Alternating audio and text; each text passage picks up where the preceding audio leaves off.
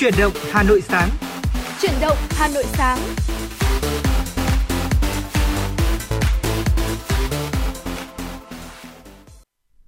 Xin được chào đón quý vị thính giả đến với chương trình Chuyển động Hà Nội sáng ngày hôm nay.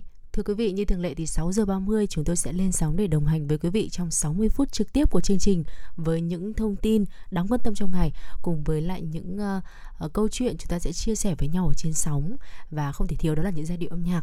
Và xin được giới thiệu uh, quý vị đang lắng nghe giọng của Phương Nga cùng với Lê Thông ạ.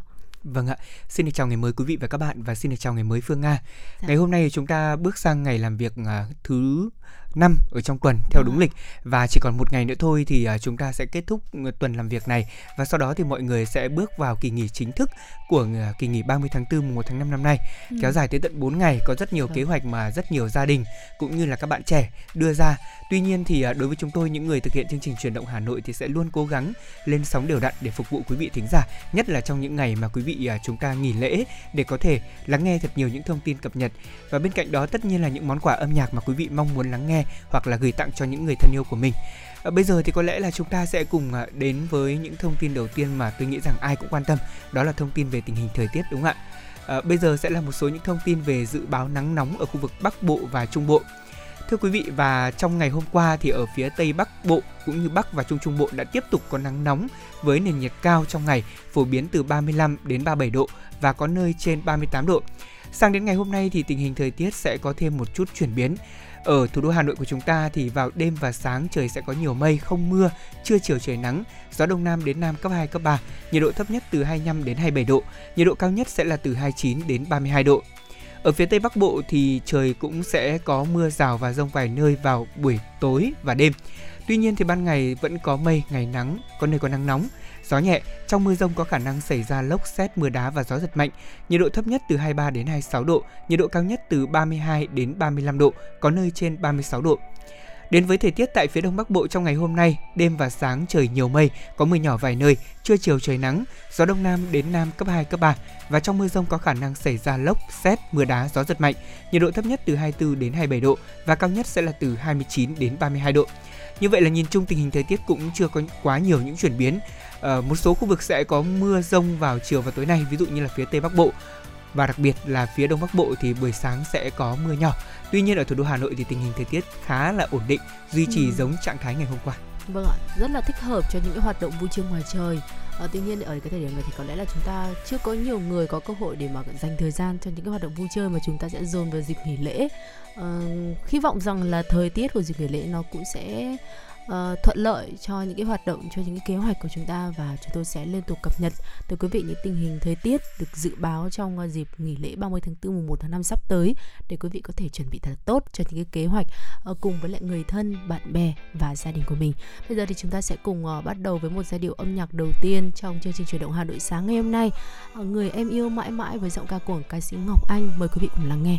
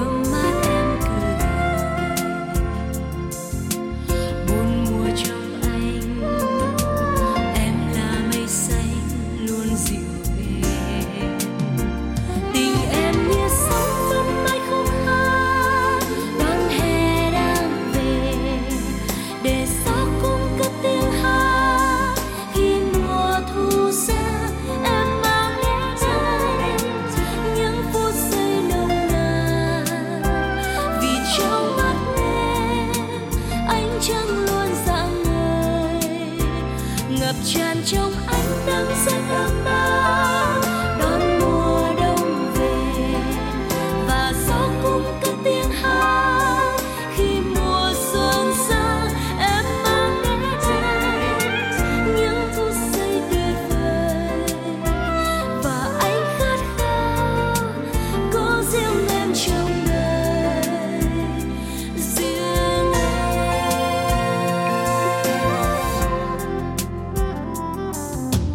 Biển chiều nắng vàng, gió đưa mây thanh thang về đây, thơm mát em cười.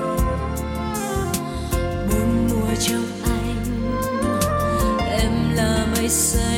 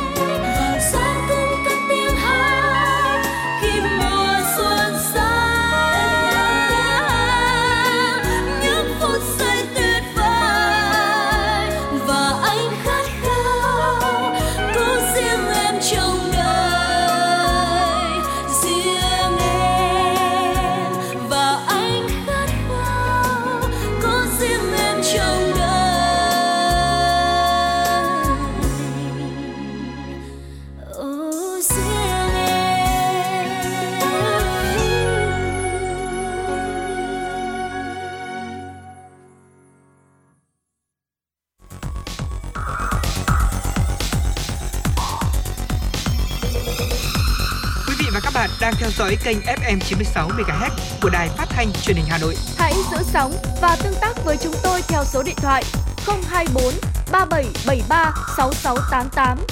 ép em chín mươi sáu đồng hành trên mọi nẻo đường. đường. Vâng, thưa quý vị và các bạn, vừa rồi chúng ta lắng nghe tiếng hát của ca sĩ Ngọc Anh với ca khúc Bốn mùa trong anh. Còn bây giờ mời quý vị cùng quay trở lại với dòng chảy tin tức trong buổi sáng ngày hôm nay do phóng viên Thu Vân của chúng tôi cập nhật. Vừa qua, Ủy ban nhân dân thành phố Hà Nội ban hành kế hoạch thực hiện quyết định của Thủ tướng Chính phủ về việc phê duyệt chương trình giáo dục đạo đức lối sống trong gia đình đến năm hai không ba không trên địa bàn thành phố Hà Nội. Kế hoạch hướng tới mục tiêu giáo dục đạo đức lối sống nhằm tạo sự chuyển biến mạnh mẽ về nhận thức cũng như phát huy vai trò của gia đình, nhà trường và xã hội và mỗi một người dân trong việc xây dựng môi trường văn hóa lành mạnh, định hướng giá trị giáo dục cho thế hệ trẻ, góp phần hoàn thiện nhân cách, xây dựng người Hà Nội thanh lịch, văn minh, phát triển toàn diện từ gia đình, khơi dậy khát vọng cống hiến, góp phần xây dựng phát triển đất nước. Theo kế hoạch này, Hà Nội phấn đấu đến năm hai không hai lăm đạt bảy mươi phần trăm và đến năm hai không ba không đạt chín mươi phần trăm hộ gia đình đăng ký thực hiện bộ tiêu chí ứng xử trong gia đình, đến năm hai không hai lăm đạt tám mươi phần trăm và đến năm hai không ba không đạt một trăm phần trăm hộ gia đình được cung cấp thông tin về giáo dục đạo đức lối sống trong gia đình. Phấn đấu đến năm hai không hai lăm đạt tám mươi phần trăm và đến năm hai không ba không đạt chín mươi lăm phần trăm công nhân lao động tại các khu công nghiệp, khu chế xuất được tham gia sinh hoạt chuyên đề về giáo dục đạo đức, lối sống trong gia đình. Phấn đấu hàng năm một trăm phần trăm học sinh và sinh viên của các cơ sở giáo dục được tham gia sinh hoạt về giáo dục đạo đức lối sống trong gia đình. một trăm phần trăm cán bộ chiến sĩ trong lực lượng vũ trang và cán bộ công chức viên chức người lao động trong các cơ quan, doanh nghiệp nhà nước, các tổ chức chính trị xã hội sẽ được tham gia sinh hoạt chuyên đề về giáo dục đạo đức lối sống trong gia đình. Thưa quý vị, vừa qua Ủy ban nhân dân thành phố Hà Nội ban hành kế hoạch về việc triển khai công việc uh, triển khai thực hiện công tác xây dựng gia đình và phòng chống bạo lực gia đình trên địa bàn thành phố năm hai không hai hai nhằm tiếp tục tăng cường sự lãnh đạo, chỉ đạo của các cấp ủy, ở Đảng, chính quyền, các ngành đoàn thể trong thực hiện công tác xây dựng gia đình, đẩy mạnh tuyên truyền phổ biến vận động nhân dân thực hiện các chủ trương chính sách của Đảng, pháp luật của nhà nước và thành phố liên quan đến gia đình và phòng chống bạo lực gia đình. Kế hoạch đề ra tám nhóm nhiệm vụ giải pháp, trong đó đối với công tác xây dựng gia đình văn hóa cần nâng cao chất lượng, bình xét danh hiệu gia đình văn hóa, tuân thủ chặt chẽ quy trình đăng ký, bình xét và công nhận danh hiệu gia đình văn hóa, đưa tiêu chí bình đẳng giới, gia đình không bạo lực vào bình xét các danh hiệu văn hóa nhằm đạt mục tiêu gia đình ấm no, tiến bộ, hạnh phúc, văn minh. Với công tác phòng chống bạo lực gia đình cần đa dạng hóa các hình thức tuyên truyền, nâng cao nhận thức, trách nhiệm đối với bình đẳng giới và phòng chống bạo lực trên cơ sở giới, nhân rộng và duy trì mô hình phòng chống bạo lực gia đình, đẩy mạnh phối hợp liên ngành về phòng chống bạo lực gia đình. Thưa quý vị, Sở Y tế Hà Nội thông tin từ mười tám giờ ngày hai mươi sáu tháng tư đến mười bảy giờ ngày hôm qua hai mươi bảy tháng tư, trên địa bàn Hà Nội ghi nhận chín trăm hai mươi mốt ca mắc covid mười chín mới, gồm hai trăm bốn mươi lăm ca trong cộng đồng và sáu trăm bảy mươi sáu ca đã được cách ly. Số ca mắc mới phân bố tại hai trăm hai mươi bảy xã phường thị trấn thuộc ba mươi trên ba mươi quận huyện thị xã. Một số quận huyện ghi nhận nhiều bệnh nhân trong ngày như là Hoàng Mai một trăm lẻ bảy, Long Biên chín mươi ba, Nam Từ Liêm sáu mươi hai, Thanh Xuân năm mươi ba, Sóc Sơn năm mươi hai, Cầu Giấy năm mươi mốt, Bắc Từ Liêm bốn mươi bảy. Cộng dồn số mắc tại Hà Nội trong đợt dịch thứ tư tính từ ngày hai mươi chín tháng tư năm hai không hai mốt đến nay là một triệu năm trăm tám mươi tư nghìn không trăm năm mươi hai ca. Cập nhật trên cổng thông tin tiêm chủng vaccine phòng covid mười chín cho thấy, đến mười bốn giờ ba mươi ngày hôm qua, cả nước đã tiêm được hơn hai trăm mười ba phẩy ba triệu liều vaccine phòng covid mười chín. Trong đó, riêng ngày hai mươi sáu tháng tư, tiêm được hai trăm năm mươi sáu phẩy hai trăm sáu mươi tám liều. Tỷ lệ bao phủ mũi một và mũi thứ hai của người trên mười tám tuổi là một trăm phần trăm, mũi thứ ba là năm mươi lăm phẩy tám phần trăm. Tỷ lệ bao phủ mũi thứ nhất và mũi thứ hai của trẻ từ mười hai đến mười bảy tuổi lần lượt là một trăm phần trăm và chín mươi sáu phẩy bốn phần trăm. Sau gần hai tuần triển khai chiến dịch tiêm vaccine phòng covid mười chín cho trẻ từ năm cho đến dưới mười hai tuổi, thì đến nay cũng đã có năm mươi tư tỉnh thành triển khai tiêm và có báo cáo hàng ngày về Bộ Y tế. Gần chín trăm nghìn liều vaccine cũng đã được tiêm chủng. Tuy nhiên, Bộ trưởng Bộ Y tế Nguyễn Thanh Long đề nghị các địa phương phải đẩy nhanh tiến độ tiêm cho trẻ trong nhóm tuổi này. Chiến lược quốc gia về biến đổi khí hậu giai đoạn đến năm hai không năm mươi dự kiến được Bộ Tài nguyên và Môi trường trình Chính phủ trong tháng tư. Đây cũng là nội dung của hội thảo lấy ý kiến của các tổ chức quốc tế, đối tác phát triển do Bộ Tài nguyên và Môi trường, Chương trình Phát triển Liên Hợp Quốc, U N D P và Tổ chức Hợp tác Quốc tế Đức phối hợp tổ chức. Dự thảo chiến lược đề ra ba nhóm nhiệm vụ và giải pháp cụ thể về chủ động thích ứng với biến đổi khí hậu, giảm phát thải khí nhà kính và hoàn thiện thể chế, phát huy tiềm năng và nguồn lực ứng phó hiệu quả với biến đổi khí hậu. Trong đó, quan điểm xuyên suốt của chiến lược là Việt Nam sẽ ứng phó với biến đổi khí hậu trên nguyên tắc công lý, công bằng với cách tiếp cận toàn cầu và toàn dân, dựa trên thể chế đồng bộ, chính sách, pháp luật hiệu lực và hiệu quả, khoa học, công nghệ và đổi mới sáng tạo, phát huy nội lực và hợp tác quốc tế. Bên cạnh việc đánh giá cao nỗ lực xây dựng chiến lược biến đổi khí hậu của Việt Nam, đại diện một số tổ chức quốc tế, đối tác phát triển cũng đã có những kiến nghị để hoàn thiện dự thảo. Dự thảo chiến lược quốc gia về biến đổi khí hậu giai đoạn đến năm hai không năm mươi được hơn một trăm nhà khoa học trong và ngoài nước nghiên cứu trong gần hai năm qua.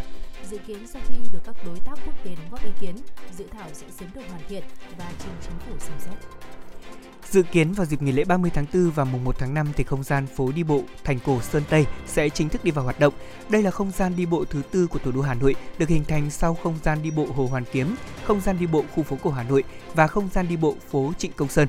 Hiện nay thì các công nhân đang tất bật lắp đặt những dải đèn led cuối cùng để trang trí cổng chào. Từ nay thì người dân ở thị xã Sơn Tây sẽ có thêm một không gian để vui chơi vào dịp cuối tuần. Theo ông Vũ Văn Giảng thì ở Sơn Tây có rất nhiều di sản có giá trị của Việt Nam. Chúng ta chưa phát huy được tiềm năng, thế nhưng từ mô hình này sẽ phát huy được di sản của dân tộc. Để có thể tạo sự phong phú của hoạt động phố đi bộ, một triển lãm tranh với không gian nghệ thuật sáng tạo cũng sẽ được tổ chức dịp này. Tuyến phố đi bộ có tổng kinh phí đầu tư là khoảng bốn mươi tỷ đồng, chiều dài gần một ki lô mét. Thời gian hoạt động sẽ là từ mười chín giờ ngày thứ Bảy đến mười hai giờ ngày Chủ nhật hàng tuần, với mong muốn thu hút không chỉ người dân địa phương. Thưa quý vị, đó là những thông tin đầu tiên của chương trình. Quý vị là những thông tin đáng quan tâm trong ngày, và phía sau của chương trình vẫn sẽ có những tin tức tiếp theo để cập nhật gửi đến quý vị cùng với những nội dung hấp dẫn khác. Quý vị hãy giữ sóng và uh, Phương Nga cùng Lê Thông sẽ quay trở lại trong giây lát sau một giai điệu âm nhạc.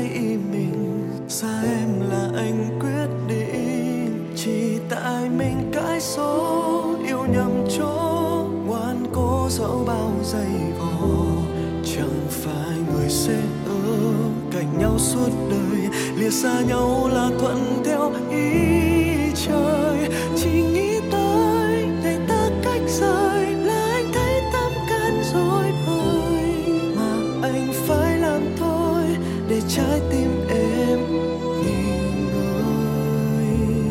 Thời gian qua chắc em cũng đã mệt rồi.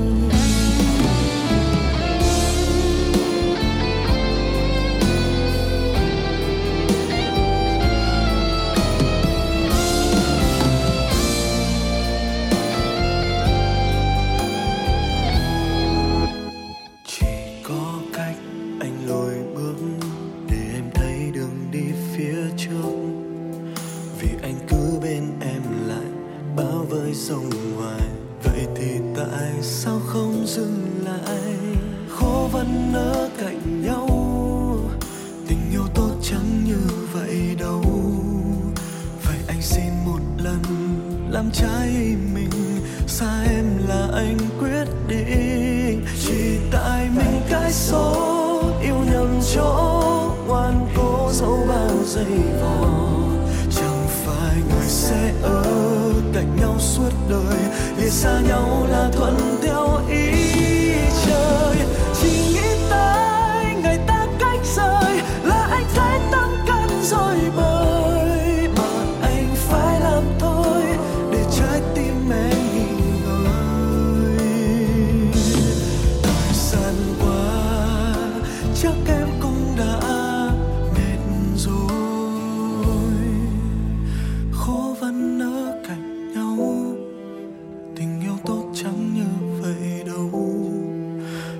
Xin một lần làm trái mình, xa em là anh quyết định. Chỉ tại mình cái số yêu nằm chỗ, ngoan cố dấu bao giây vò, chẳng phải người sẽ ở cạnh nhau suốt đời, lìa xa nhau là thuận theo ý trời. Vậy em ơi, ngày ta cách rời em phải hỏi anh một lời, mà em sẽ tìm nơi mà chỉ có mỗi niềm vui. Thời gian qua chắc em cũng đã mệt rồi.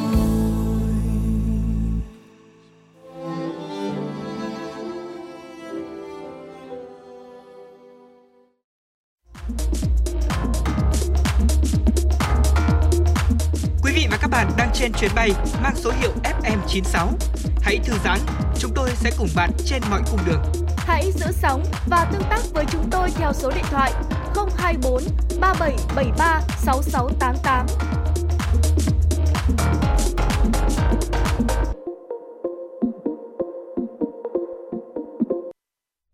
Thưa quý vị, vừa rồi là giai điệu của ca khúc Thuận theo ý trời với giọng ca của ca sĩ Bùi Anh Tuấn. Còn thì tiếp theo, chương trình Chuyển động Hà Nội sáng ngày hôm nay, chúng ta sẽ cùng nhau chuyển sang một tiểu mục khác mà tôi nghĩ rằng là khá là nhiều các bác tài sẽ quan tâm đây.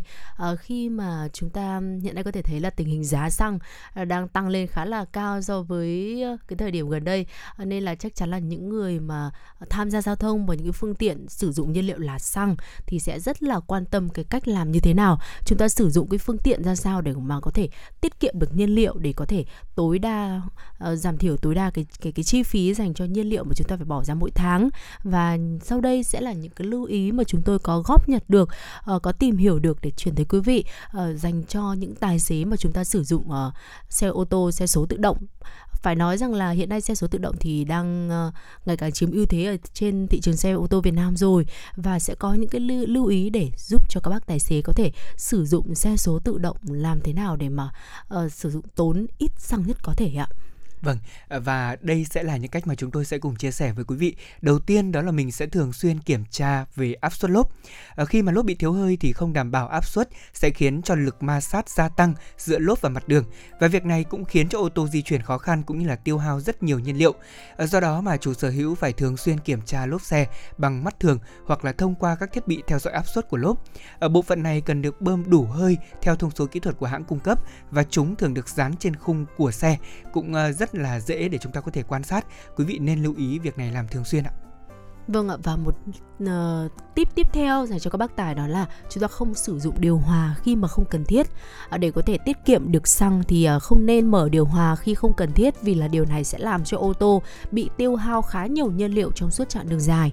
Tuy nhiên thì vào mùa hè, mùa hè sắp tới rồi với cái nhiệt độ rất là cao và vỏ xe làm bằng kim loại, nếu như mà không bật điều hòa thì khoang hành khách sẽ rất là nóng, không giống giống không khác gì một chiếc nồi đang đun sôi cả.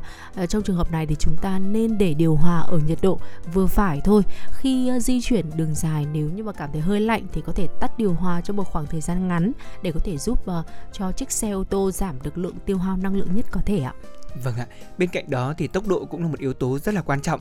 À, chúng ta cần duy trì tốc độ của xe được ổn định. À, tốc độ thì ảnh hưởng không nhỏ đến việc chúng ta tiết kiệm xăng cũng như là các nguồn nguyên liệu cho xe. À, tài xế không nên là mình lái xe quá nhanh hoặc là quá chậm hay là thường xuyên thay đổi tốc độ, vì làm như vậy sẽ tiêu hao khá nhiều nhiên liệu.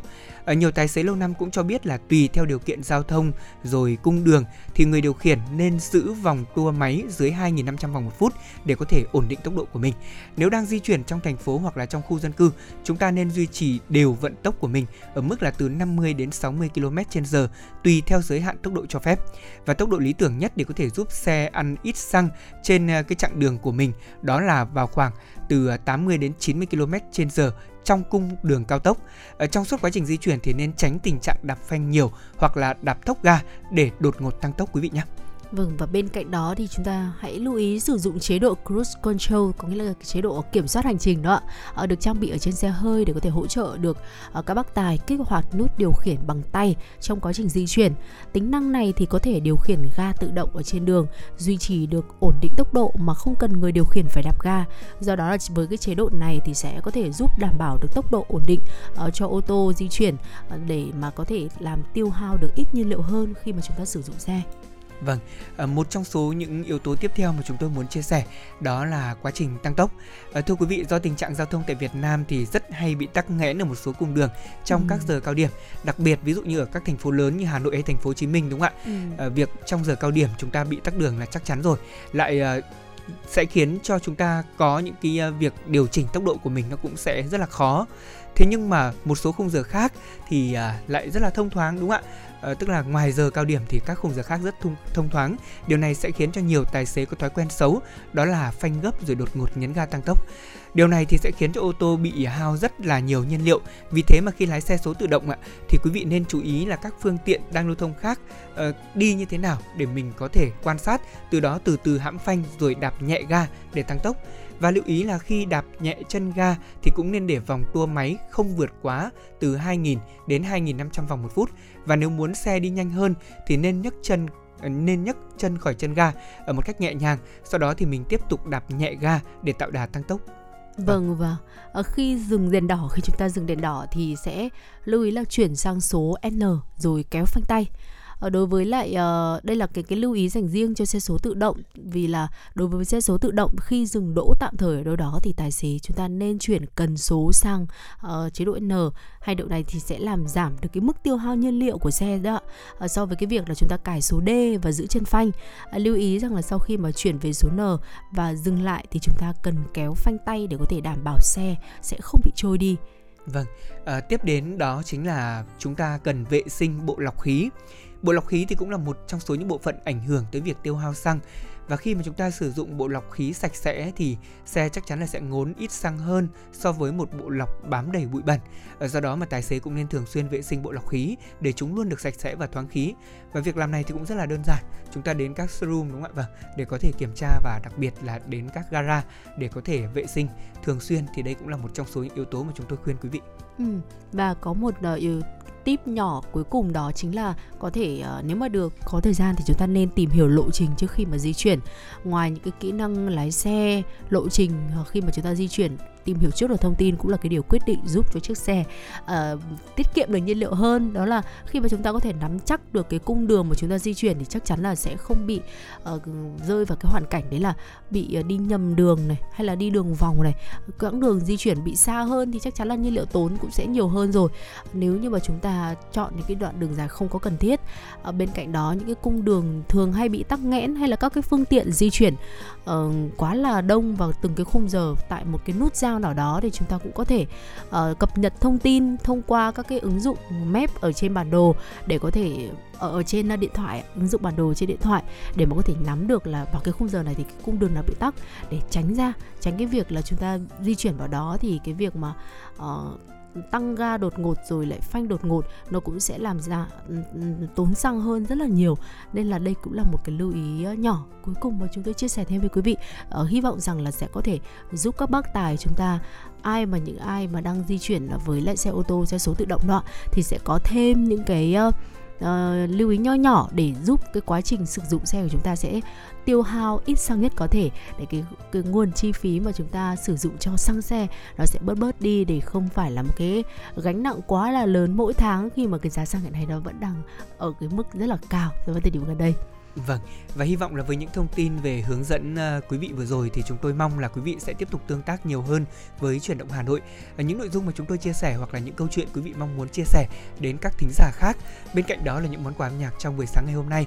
Quý vị hãy lưu ý là chúng tôi chỉ có một tiếng trực tiếp vào buổi sáng từ sáu giờ ba mươi đến bảy giờ ba mươi. Vì thế mà quý vị ngoài cách thức là chúng ta liên hệ trực tiếp đến chương trình thông qua số hotline lúc này là không hai bốn ba bảy bảy ba sáu sáu tám tám thì mình có thể tương tác vào bất cứ thời điểm nào trên trang fanpage của chúng tôi, Chuyển động Hà Nội ép em chín mươi sáu. Còn bây giờ chúng ta sẽ cùng quay trở lại với không gian âm nhạc. Mời quý vị chúng ta cùng thưởng thức một giai điệu âm nhạc trước khi quay trở lại với những thông tin tiếp theo.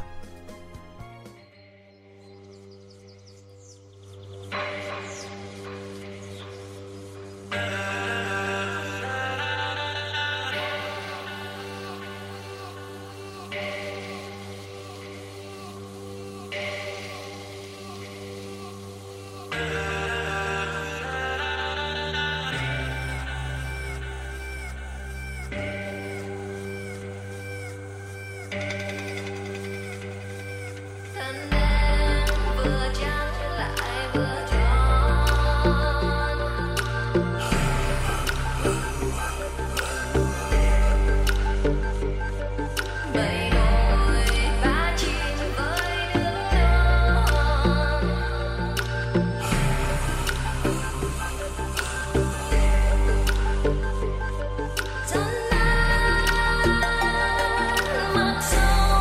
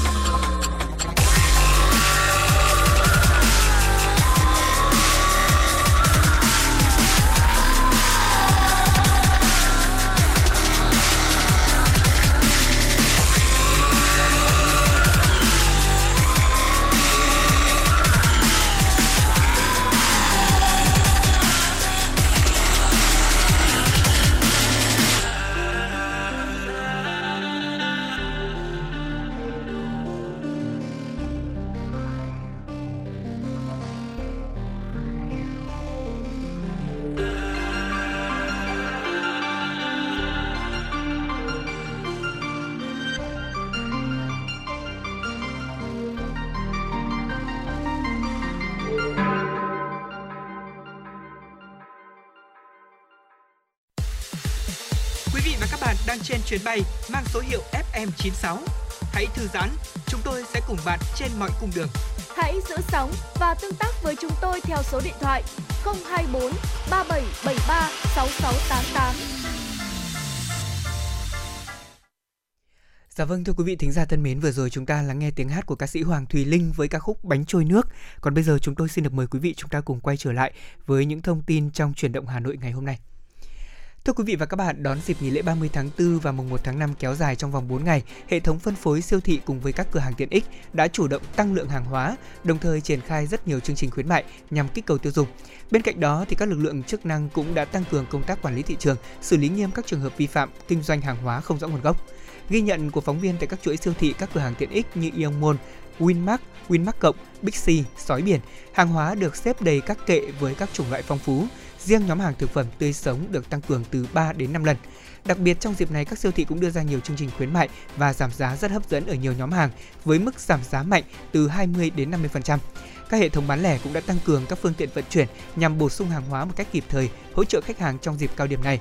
Bà Tạ Thị Minh Hợp, giám đốc công ty cung ứng cổ phần dịch vụ thương mại tổng hợp Wincomi cho biết, hệ thống WinMart WinMart Cộng đã chuẩn bị cung ứng lượng hàng hóa lớn, giá cả ổn định, đồng thời triển khai nhiều chương trình ưu đãi chào hè, giảm giá nhiều mặt hàng đồ uống và thực phẩm, cũng như các hàng gia dụng thiết yếu. Và theo đánh giá của nhiều người tiêu dùng, dịp lễ ba mươi tháng tư mùng một tháng năm năm nay, dịch bệnh được kiểm soát tốt, các siêu thị giảm giá khá sâu để hỗ trợ cho người tiêu dùng, hàng hóa bảo đảm chất lượng, thế nên họ an tâm khi đi mua sắm.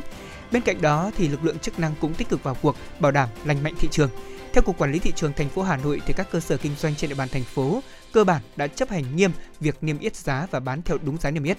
Ông Chu Xuân Kiên, Cục trưởng Cục Quản lý thị trường thành phố Hà Nội nói, trước sức mua được dự báo là sẽ tăng cao trong dịp này, chúng tôi đã chỉ đạo các đội quản lý thị trường tăng cường công tác kiểm tra giám sát, xử lý nghiêm các hành vi bán hàng giả, hàng lậu, hàng không rõ nguồn gốc.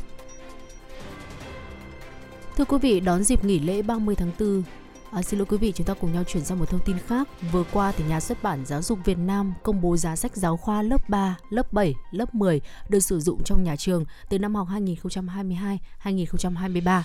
Theo các quyết định của Bộ trưởng Bộ Giáo dục và Đào tạo phê duyệt danh mục sách sử dụng trong các cơ sở giáo dục phổ thông, các bộ sách giáo khoa lớp ba, lớp bảy, lớp mười của Nhà xuất bản Giáo dục Việt Nam gồm Kết nối tri thức với cuộc sống và Chân trời sáng tạo được đưa vào giảng dạy trên cả nước từ năm học hai nghìn không trăm hai mươi hai đến hai nghìn không trăm hai mươi ba.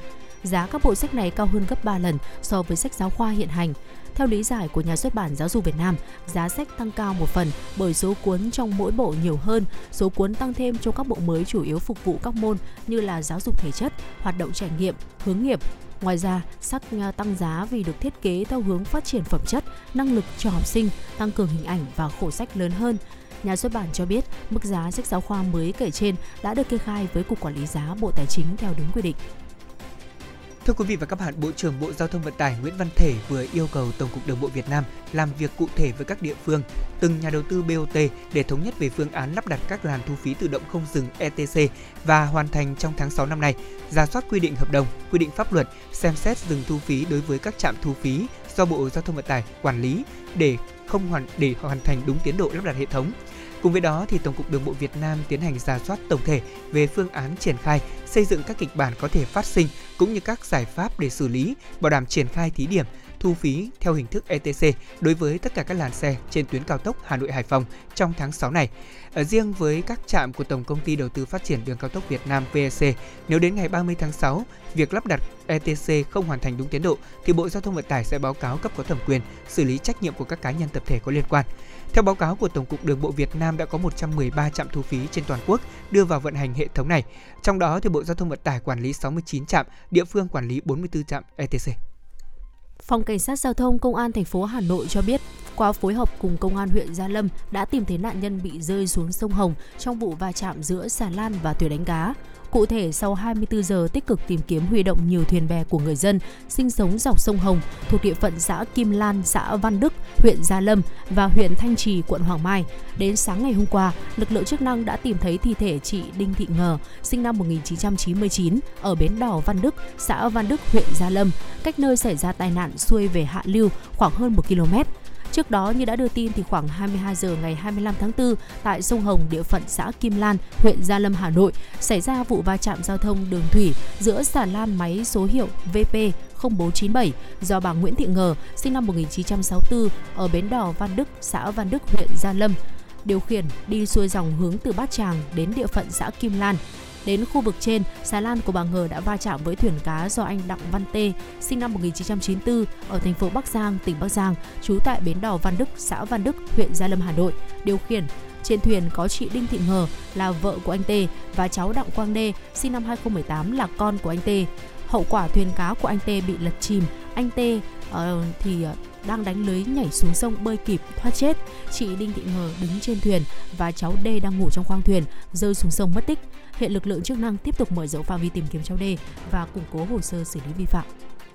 Vâng, thưa quý vị, đó là một số những thông tin mà phóng viên chúng tôi vừa cập nhật trong Chuyển động Hà Nội.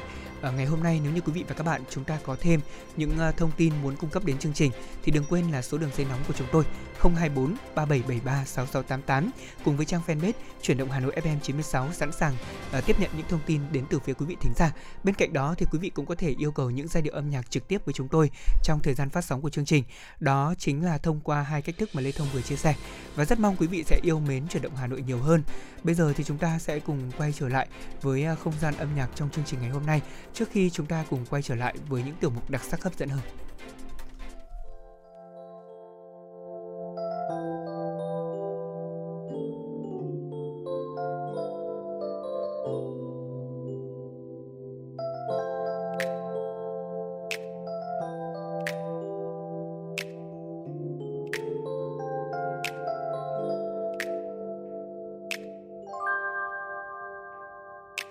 Sương đang ngủ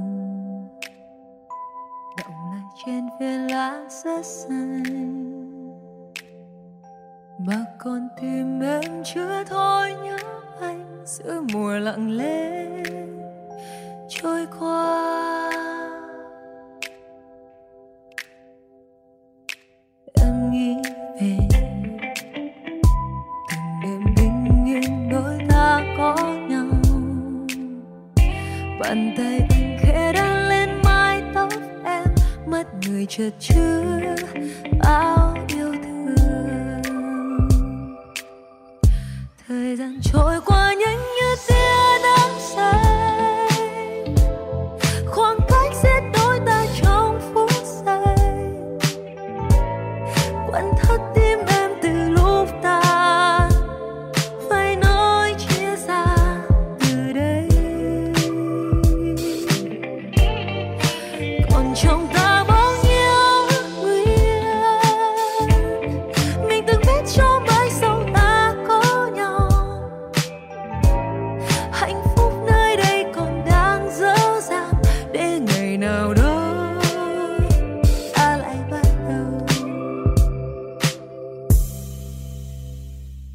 dàng để ngày nào đó ta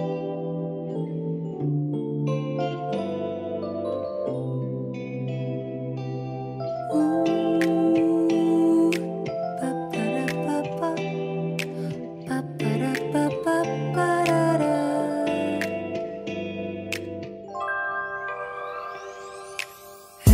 nghĩ về từng đêm bình yên ta có nhau, bàn tay anh khẽ đan lên mái tóc em, mắt người chợt chứa bao yêu thương. Thời gian trôi qua nhanh như tia nắng say, khoảng cách giữa đôi ta trong phút giây, quặn thắt tim em từ lúc ta phải nói chia xa. Từ đây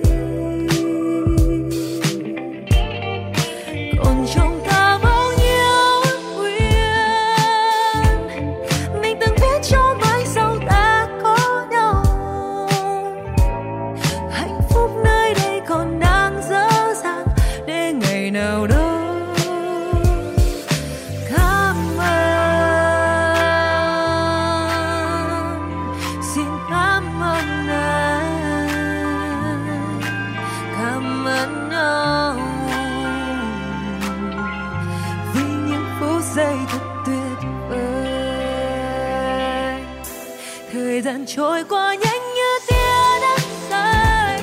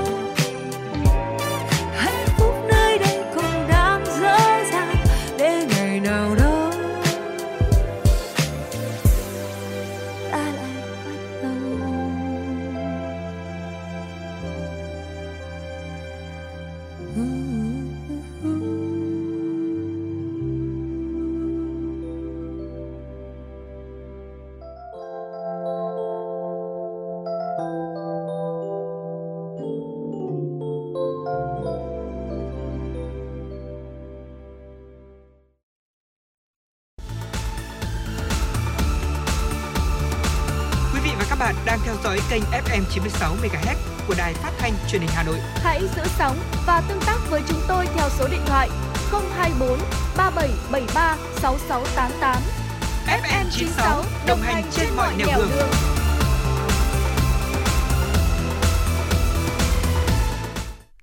Vâng, thưa quý vị, vừa rồi chúng ta lắng nghe tiếng hát của ca sĩ Gigi Hương Giang với ca khúc Yêu Xa. Bây giờ thì xin được mời quý vị cùng quay trở lại với một số những thông tin quốc tế mà chúng tôi vừa cập nhật.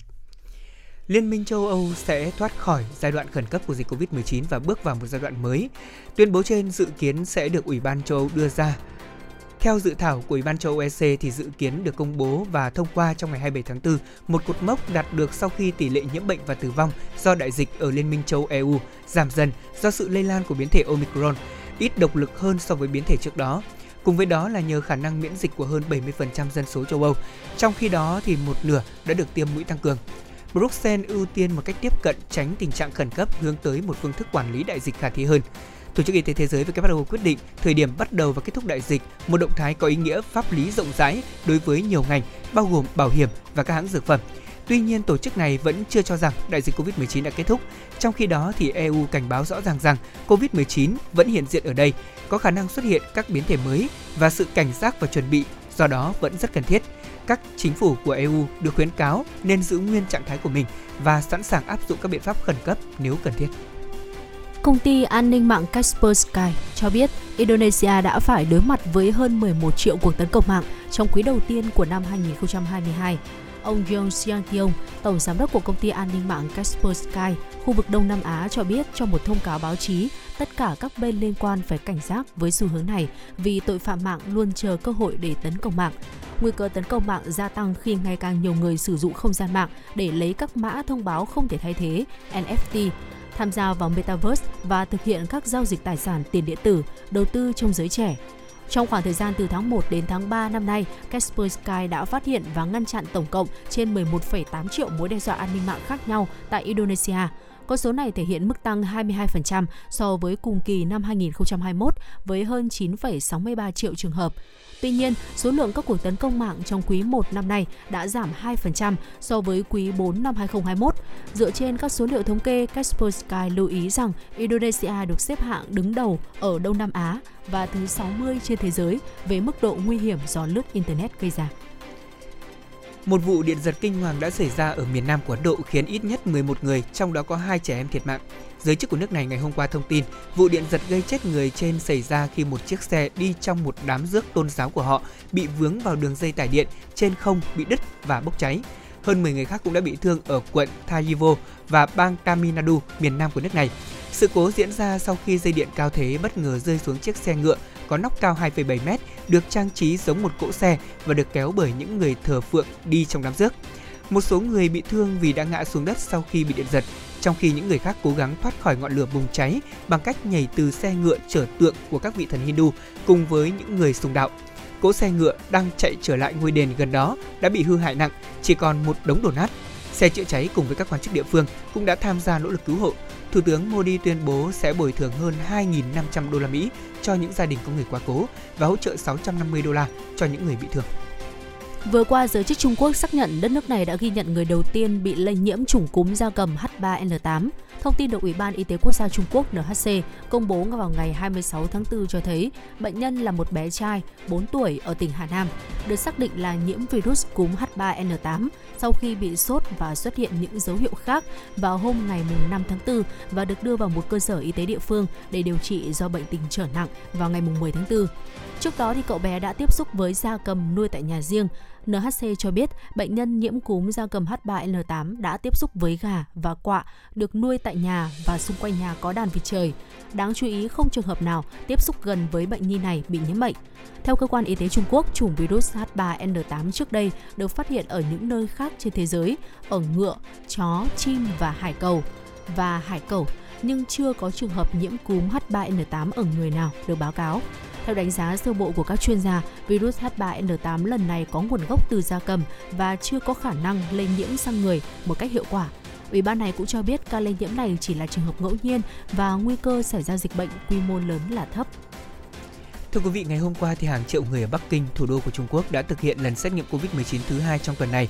Việc xét nghiệm hàng loạt tại Bắc Kinh diễn ra khi chính quyền thủ đô Trung Quốc đang rất nỗ lực tránh khỏi vòng xoáy khủng hoảng như trong đợt bùng phát dịch hiện nay ở Thượng Hải, khiến cho thành phố với hơn hai mươi lăm triệu dân này bị phong tỏa trong nhiều tuần vừa qua. Tại Bắc Kinh, các siêu thị dự trữ đầy đủ nguồn hàng theo yêu cầu của nhà chức trách địa phương.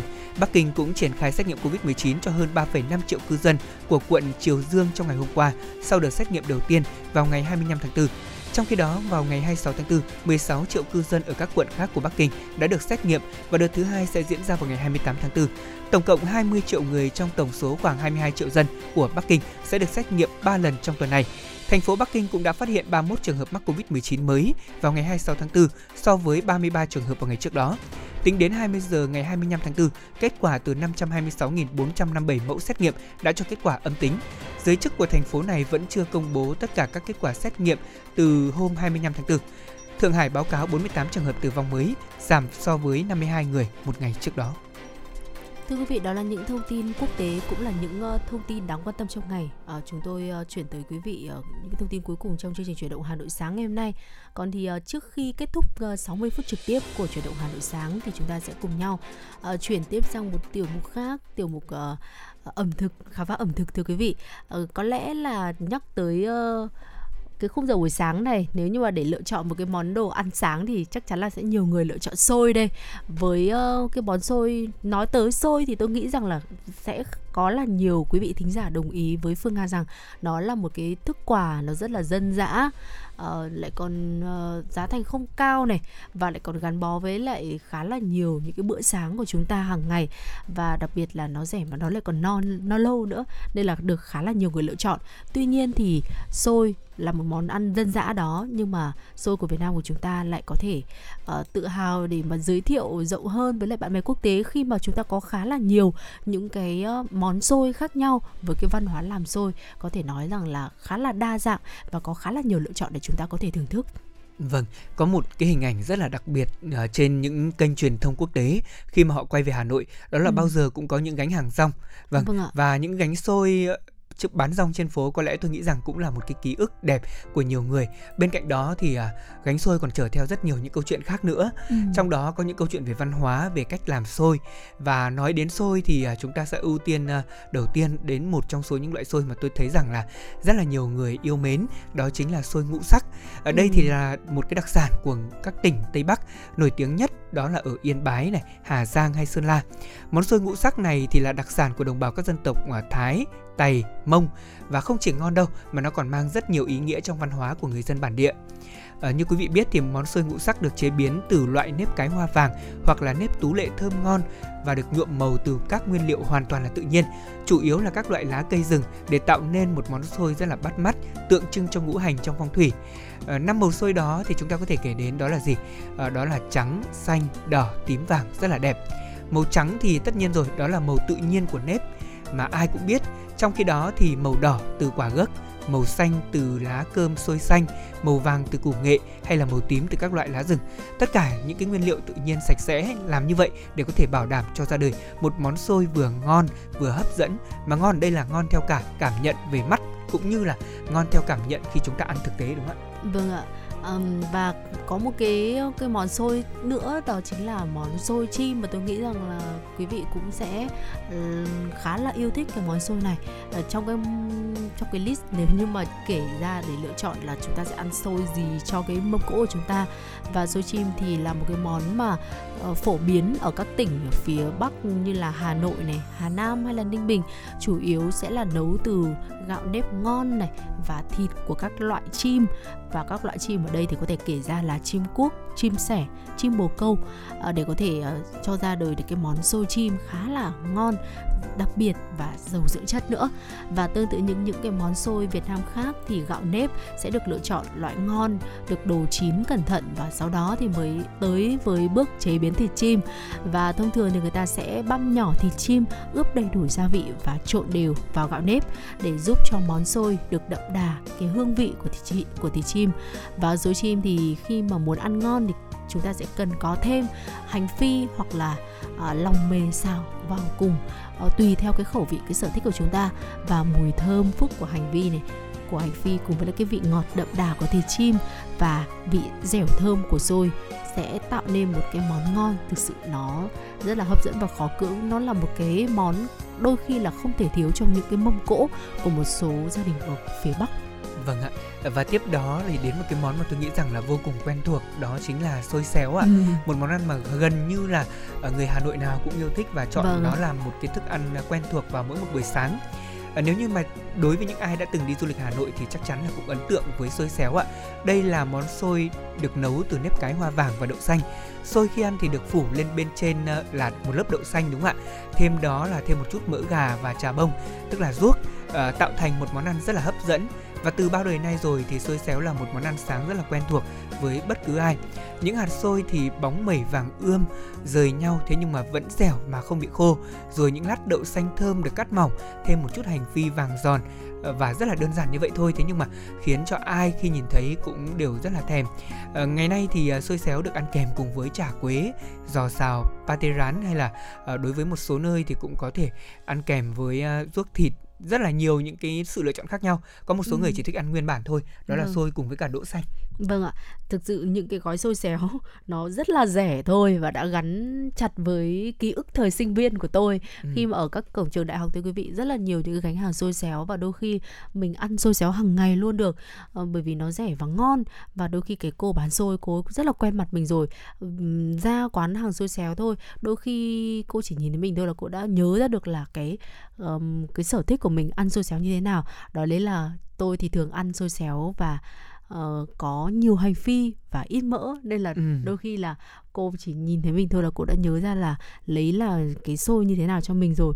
Có thể thấy là nó là một cái điều mà không chỉ là một cái món ăn mà nó còn gợi cho mình nhớ lại một cái khoảng thời gian sinh viên như thế. Tôi nghĩ rằng nó cũng là một cái điều mà có thể là với một vài quý vị thính giả chúng ta cũng sẽ có những cái ký ức như vậy. Và tiếp theo thì chúng ta sẽ có thể uh, tìm hiểu thêm một cái món xôi nữa thưa quý vị, đấy là xôi vò. uh, Đây cũng là một món xôi Việt Nam và phổ biến được ở cả ba miền, trong đó thì mỗi vùng miền lại có cái cách chế biến khác nhau. à, Tuy nhiên thì về cơ bản thì xôi vò sẽ có màu vàng, nấu từ nếp dẻo ngon và đậu xanh được lựa chọn để quyện vào với một cái hương vị thơm ngon và hấp dẫn. Ở tùy mỗi địa phương thì xôi vò sẽ có thêm một vài những cái nguyên liệu thêm để có thể tạo nên một cái bản sắc riêng của mỗi vùng miền. Và sự khác biệt của xôi vò có lẽ là từ những cái hạt gạo nếp có cái sự tách rời nhau.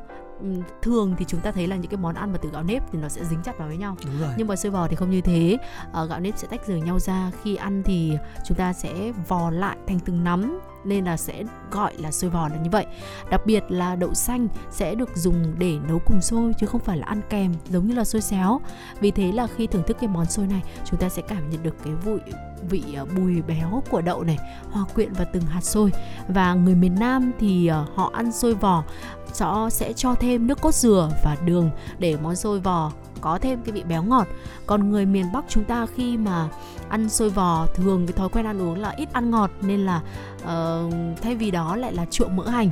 Trong khi đó thì xôi vò miền Trung thưa quý vị thì sẽ có thêm tiêu, do là thói quen ăn cay của những người vùng miền này. Và tuy nhiên dù thêm nguyên liệu gì đi chăng nữa thì xôi vò nó vẫn sẽ có được cái Hương vị riêng được lựa chọn nấu từ cái gạo nếp ngon nhất để có cái độ dẻo cần thiết. Và mỗi vùng miền khi mà có những cái sự linh hoạt khác nhau khi chế biến xôi vỏ thì sẽ cho chúng ta những cái khẩu vị, những cái trải nghiệm ẩm thực khác nhau. Và ngày nay thì xôi vỏ cũng là một cái món ăn khó thể thiếu trong những cái bữa tiệc, đặc biệt là ở những cái đám giỗ, đám thôi nôi hay là đầy tháng ở những cái vùng nông thôn thì chắc chắn là đi tới những cái sự kiện này chúng ta sẽ nhìn thấy ngay xôi vò xuất hiện ở trên mâm cỗ. Dạ vâng. À, thưa quý vị, đó là một số những uh, món xôi mà đã đi cùng với uh, chúng ta, với ký ức như của Phương Nga hay là với tất cả uh, quý vị thính giả trong một buổi sáng như thế này. Uh, bây giờ thì tôi nghĩ rằng có lẽ là những gánh hàng xôi cũng đang tấp nập rồi. Họ ừ. bắt đầu uh, chuẩn bị phục vụ uh, cho người dân đi làm vào buổi sáng. Và ngày hôm nay thì có lẽ rằng là món ăn của tôi uh, như đã chia sẻ với Phương Nga, tôi thì chọn uh, sẽ ăn xôi. Và Nga hôm nay thì sau một uh, thời gian ăn xôi dài rồi thì Nga lại thích ăn bún. Uh, ừ. Có lẽ là câu hỏi sáng nay ăn gì luôn là câu hỏi mà chúng tôi cũng băn khoăn. Và rất mong cũng sẽ được quý vị thính giả chia sẻ thêm những địa chỉ ăn ngon của quý vị, cũng như là những món ăn mà gắn với các kỷ niệm, rồi những ký ức hàng ngày của quý vị thính giả. Chúng tôi xin được cảm ơn quý vị đã đồng hành cùng với Chuyển động Hà Nội trong sáu mươi phút trực tiếp của buổi sáng ngày hôm nay. Quý vị đừng quên trong chương trình buổi trưa nay lên sóng trực tiếp từ mười đến mười hai giờ, chúng tôi sẽ tiếp tục cập nhật thêm những thông tin mới nhất về Hà Nội cũng như các địa phương, và đặc biệt là những tình hình về thế giới chúng tôi cũng sẽ cập nhật trong các bản tin tiếp theo của Chuyển động Hà Nội. Bên cạnh đó thì những ca khúc mà quý vị yêu mến chúng tôi cũng sẽ gửi tặng. Và đến đây thì chương trình Chuyển động Hà Nội sáng cũng xin được khép lại. Chỉ đạo nội dung chương trình nhà báo Nguyễn Kim Khiêm, chỉ đạo sản xuất Nguyễn Tiến Dũng, tổ chức sản xuất Lê Xuân Luyến, biên tập Trà My, em xê Lê Thông Phương Nga, thư ký chương trình Thu Vân, kỹ thuật viên Kim Thoa phối hợp thực hiện. Còn bây giờ thì chúng ta sẽ cùng lắng nghe một giai điệu âm nhạc trước khi nói lời tạm biệt, và xin được kính chúc quý vị có một ngày làm việc thật hiệu quả.